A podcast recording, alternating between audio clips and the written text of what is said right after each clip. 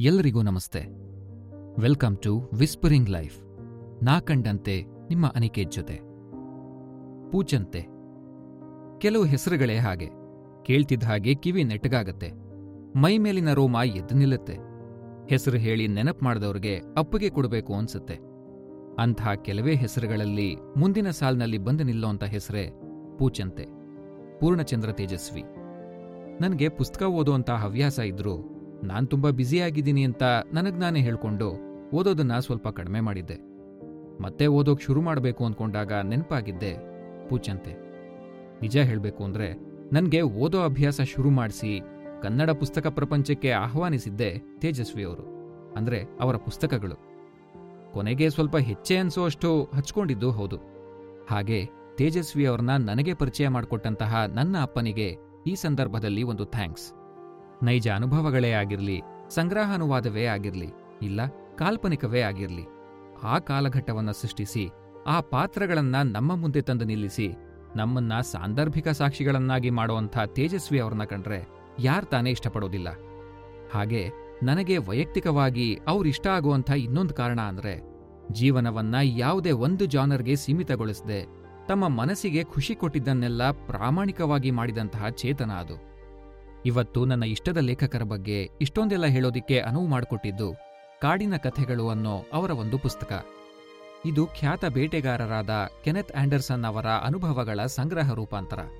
ಆದರೆ ಇದು ತೇಜಸ್ವಿ ಅವರ ಸ್ವಂತ ಅನುಭವಗಳು ಏನೋ ಅಂತ ನಿಮಗನ್ಸಿದ್ರೆ ಆಶ್ಚರ್ಯ ಪಡಬೇಕಿಲ್ಲ ತೇಜಸ್ವಿ ಅವರೇ ಹೇಳಿರೋ ಹಾಗೆ ಈ ಪುಸ್ತಕವನ್ನ ಬರೆಯುವಾಗ ಅವರ ಸ್ವಂತ ಅನುಭವಗಳು, ವಿವರಗಳು ಇದರಲ್ಲಿ ಸೇರ್ಕೊಂಡಿವೆ. ಹಾಗಾಗಿ ಅವರು ಇದನ್ನ ಭಾವಾನುವಾದ ಅಂತ ಕರೀತಾರೆ. ಅದೇ ರೀತಿ ಆಂಡರ್ಸನ್ ಅವರ ಮೂಲ ಕಥೆಗಳ ಅಂತಸತ್ವವನ್ನ ಹಾಗೆ ಉಳಿಸ್ಕೊಂಡು ಬರೆದಿದ್ದೀನಿ ಅನ್ನೋ ಸಮಾಧಾನ ಕೂಡ ಅವರಿಗಿದೆ.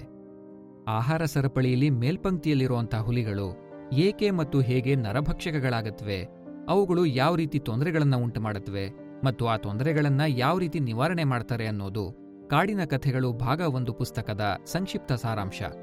ಹಾಗೆ ಈ ಪುಸ್ತಕದಲ್ಲಿ ಮೂರು ನರಭಕ್ಷಕಗಳ ಕಥೆಗಳು ಬರುತ್ತವೆ ಅದರಲ್ಲಿ ನಾನಿವತ್ತು ನಿಮ್ ಜೊತೆ ಹಂಚ್ಕೊಳ್ತಾ ಇರೋದು ಬೆಳ್ಳಂದೂರಿನ ನರಭಕ್ಷಕನ ಬಗ್ಗೆ.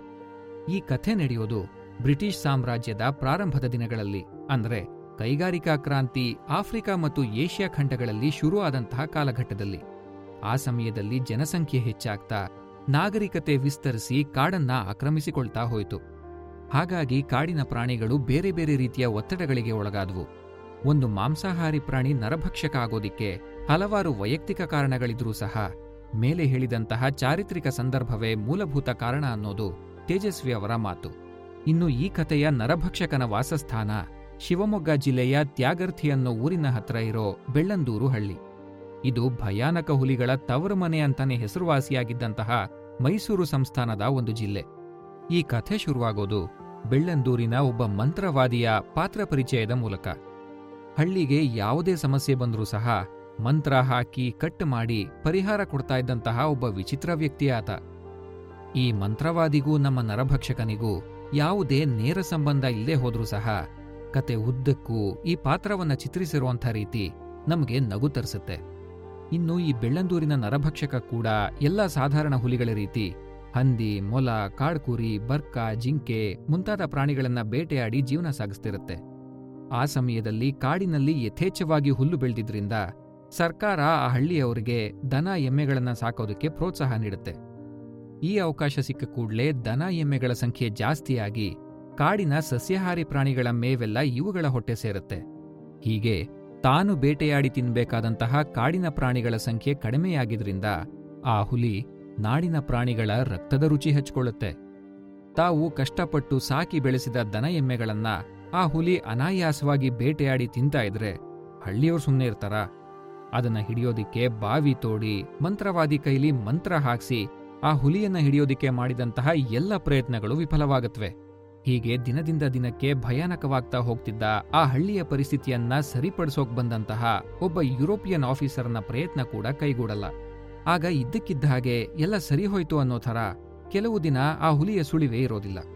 ಹಳ್ಳಿಯವರು ಸಹ ಆ ಹುಲಿರಾಯನ ಕಾಟ ತಪ್ತು ಅಂತ ನೆಮ್ಮದಿಯಾಗಿ ಉಸಿರಾಡೋ ಹೊತ್ತಿಗೆ ಆ ದಿನ ಒಂದು ದನ ಹಾಗೂ ದನ ಕಾಯೋನು ಕಾಣ್ತಾ ಇಲ್ಲ ಅನ್ನೋ ಸುದ್ದಿ ಬರುತ್ತೆ. ಹಳ್ಳಿ ಜನ ಎಲ್ಲ ಧೈರ್ಯ ಮಾಡಿ ಗುಂಪುಗೂಡ್ಕೊಂಡು ಕಾಡಿಗೆ ಹುಡ್ಕೋಕ್ ಹೊರಡ್ತಾರೆ. ಆಗ ಅವ್ರಿಗೆ ಗೊತ್ತಾಗೋದು, ಆ ಹುಲಿ ನರಭಕ್ಷಕನಾಗಿ ಬದಲಾಗಿದೆ ಅಂತ. ಇದು ಆ ಬೆಳ್ಳಂದೂರಿನ ನರಭಕ್ಷಕನ ಮೊದಲ ನರಹತ್ಯೆಯಾಗಿರುತ್ತೆ. ಇದೇ ರೀತಿಯ ಘಟನೆ ಮತ್ತೆ ಮತ್ತೆ ಮರುಕಳಿಸಿ ಜನ ಕತ್ಲಾಗೋ ಮುಂಚೆನೆ ಮನೆ ಸೇರ್ಕೊಳ್ಳೋಕ್ ಶುರು ಮಾಡ್ತಾರೆ.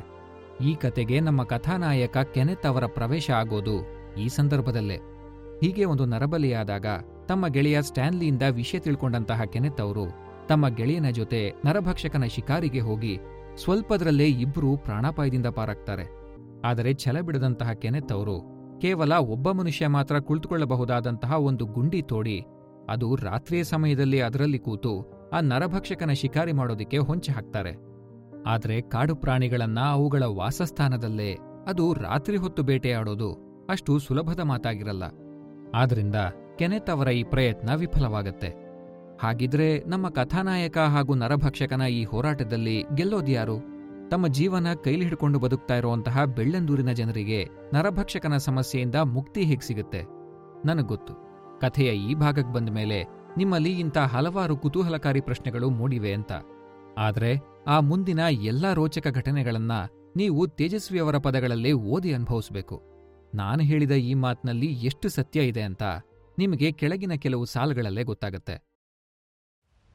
ಮೂರು ಗಂಟೆಗಳು ಕಳೀತು. ಹುಲಿಯ ಸುಳಿವೇ ಇಲ್ಲ. ಸಾಧಾರಣವಾಗಿ ಹುಲಿಗಳು ಸುಮಾರು ರಾತ್ರಿ ಎಂಟು ಗಂಟೆ ಒಳಗೆ ತಮ್ಮ ಶಿಕಾರಿನ ಕಬಳಿಸೋದಕ್ಕೆ ಹಿಂದಿರುಗತ್ವೆ. ಚಿರತೆಗಳು ಇನ್ನೂ ಬೇಗ ಬರುತ್ತವೆ ನಾವು ಕಾಯ್ತಿದ್ದ ಹುಲಿಗಳು ತಮ್ಮ ಶಿಕಾರಿನ ಹಿಂದಿರುಗಿ ಬಂದು ತಿನ್ನಬೇಕು ಅನ್ನೋದನ್ನ ಮರ್ತೇ ಬಿಟ್ವೇನೋ ಅಂತ ಯೋಚಿಸಿದೆ. ಅಷ್ಟು ಹೊತ್ತಿಗೆ ಸರಿಯಾಗಿ ಕತ್ಲಲ್ಲಿ ನನ್ನ ಕೆನ್ನೆಗೆ ಏನೋ ತಣ್ಣಗೆ ತಗಲ್ದಂತಾಯ್ತು. ಮೃತ ಹೆಂಗಸಿನ ಕಾಲುಗಳು ಮೆಲ್ಲಗೆ ನನ್ನ ಕೆನ್ನೆನ ತಟ್ಟಿದ್ವು. ಒಂದೇ ಒಂದು ಶಬ್ದವೂ ಇಲ್ಲ. ಮತ್ತೆ ಕಾಲುಗಳಲ್ಲಾಡಿದ್ವು. ಶವ ಸಜೀವವಾಗ್ತಾ ಇದೆ. ನನಗೆ ಗಾಬರಿ ಆಯಿತು. ಕೋವಿನೂ ಟಾರ್ಚನ್ನು ತಗೊಂಡು ಆ ಅಲ್ಲಾಡೋ ಹೆಣದ ಪಕ್ಕದಿಂದೆದ್ದು ಓಡಬೇಕು. ಅಷ್ಟರಲ್ಲಿ ಮತ್ತೆ ನನ್ನ ವಾಸ್ತವ ಪ್ರಜ್ಞೆ ಹಿಮ್ಮರಳಿತು. ಆ ಕಾಲು ಅದರ ವಾರಸುದಾರರು ಮತ್ತೆ ಸಜೀವಗೊಂಡಿಲ್ಲ. ನರಭಕ್ಷಕ ಅದನ್ನ ಸಜೀವಗೊಳಿಸಿದಂತೆ ಅಲ್ಲಾಡಿಸ್ತಾ ಇದೆ.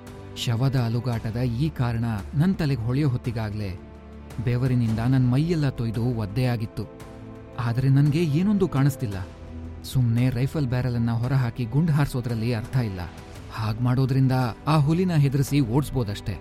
ಆ ಹುಲಿ ಮಾತ್ರ ಇನ್ನೂ ಕುತಂತ್ರಿಯಾಗಿ ಅಪಾಯಕಾರಿಯಾಗಿ ಮಾರ್ಪಡುತ್ತೆ. ಗುಂಡು ಹಾರಿಸೋ ಮೊದಲು ಯಾವುದಕ್ಕೆ ಗುಂಡು ಹಾರಿಸ್ತಾ ಇದ್ದೀನಿ ಅಂತ ಖಚಿತಪಡಿಸ್ಕೋಬೇಕು ಅಂತ ತೀರ್ಮಾನಿಸ್ದೆ. ಅಷ್ಟರಲ್ಲಿ ಏನೋ ಮೆಲ್ಲಗೆ ಕೆರೆಯೋ ಸದ್ದು. ನನಗೆ ತೀರಾ ಸಮೀಪದಲ್ಲಿ ಬಲಗಡೆಯಿಂದ ಸದ್ದು ಬರ್ತಾ ಇದೆ ಅಂತ ಅನ್ನಿಸ್ತು. ಟಾರ್ಚ್ ಹಾಕಿ ನೋಡೇ ಬಿಡಬೇಕು ಅಂತ ಒಮ್ಮೆ ಚಪಲ ಆಯ್ತು. ಆದರೆ ಅದರ ಮುಂದಿನ ಪರಿಣಾಮಗಳನ್ನು ಯೋಚಿಸಿ ಸುಮ್ಮನೆ ಆದೆ. ಆ ಕೆರೆಯೋ ಸದ್ದು ನಿಲ್ಲಿಲ್ಲ. ಏನಿರ್ಬೋದು? ನಾನು ಹೇಳಿದ್ದೆ ಅಲ್ವಾ? ಅವರ ಪದಗಳಲ್ಲೇ ಓದಿದ್ರೆ ಅದರ ಮಜಾನೇ ಬೇರೆ. ನಾವು ನೋಡಿರದಂತಹ ಕಾಡಿನ ಚಿತ್ರಣ, ಅದರ ಭೀಕರತೆ, ಅದರ ನೀರವತೆ, ಹುಲಿಯ ನಿಜವಾದ ತಾಕತ್ತು ಹೊಂಚು ಹಾಕುವಾಗ ಅದು ಮಾಡಿಕೊಳ್ಳುವಂಥ ಸಿದ್ಧತೆಗಳು. ಕಾಡಿನ ಪರಿಸರವನ್ನ ತನ್ನ ಅನುಕೂಲಕ್ಕೆ ತಕ್ಕಂತೆ ಬಳಸ್ಕೊಳ್ಳುವಂಥ ಅದರ ಜಾಣ್ಮೆ. ಆ ನರಭಕ್ಷಕನಿಂದ ತೊಂದರೆ ಅನುಭವಿಸಿದಂಥ ಹಳ್ಳಿ ಜನರ ಪಾಡು. ಅದನ್ನ ಬೇಟೆಯಾಡೋಕೆ ಬಂದಂತಹ ಶಿಕಾರಿದಾರರು ಮಾಡೋ ಯೋಜನೆಗಳು, ಅವರ ಅವಸ್ಥೆಗಳು, ಅವರು ವಹಿಸುವಂಥ ಎಚ್ಚರಿಕೆ, ಇವುಗಳೆಲ್ಲವನ್ನೂ ನಮಗೆ ಕಣ್ಣಿ ಹಾಗೆ ವಿವರಿಸುವಂಥ ತೇಜಸ್ವಿಯವರು. ಆಗಿನ ವ್ಯವಸ್ಥೆ ಬಗ್ಗೆನೂ ನಮಗೆ ಅರಿವು ಮೂಡಿಸ್ತಾರೆ. ಹೀಗೆ ನರಭಕ್ಷಕ ಅನ್ನೋ ಒಂದು ವಿಷಯವನ್ನ ಹಲವಾರು ಆಯಾಮಗಳಿಗೆ ಜೋಡಿಸಿ ಹೇಳೋ ಲೇಖಕರ ಈ ಪರಿ ನನಗಂತೂ ಅಚ್ಚರಿ ಮೂಡಿಸುತ್ತೆ. ತೇಜಸ್ವಿಯವರ ಈ ಪುಸ್ತಕವನ್ನ ಓದಬೇಕಾದ್ರೆ ನಿಮಗೂ ಸಹ ಅದೇ ರೀತಿಯ ಅಚ್ಚರಿ ಕಾಡತ್ತೆ ಅಂತ ಭಾವಿಸ್ತಾ ಇವತ್ತಿನ ಸಂಚಿಕೆಯನ್ನ ಮುಗಿಸ್ತಾ ಇದ್ದೀನಿ. ನಿಮ್ಮ ಪ್ರತಿಕ್ರಿಯೆಗಳಿಗೆ ಕಾಯ್ತಾ? ಎಲ್ರಿಗೂ ಒಳ್ಳೇದಾಗ್ಲಿ. ಹೀಗೆ ಮತ್ತೆ ಸಿಗೋಣ, ಸಿಗ್ತಾ ಇರೋಣ ವಿಸ್ಪರಿಂಗ್ ಲೈಫ್ ನಾ ಕಂಡಂತೆ ನಿಮ್ಮ ಅನಿಕೆ ಜೊತೆ.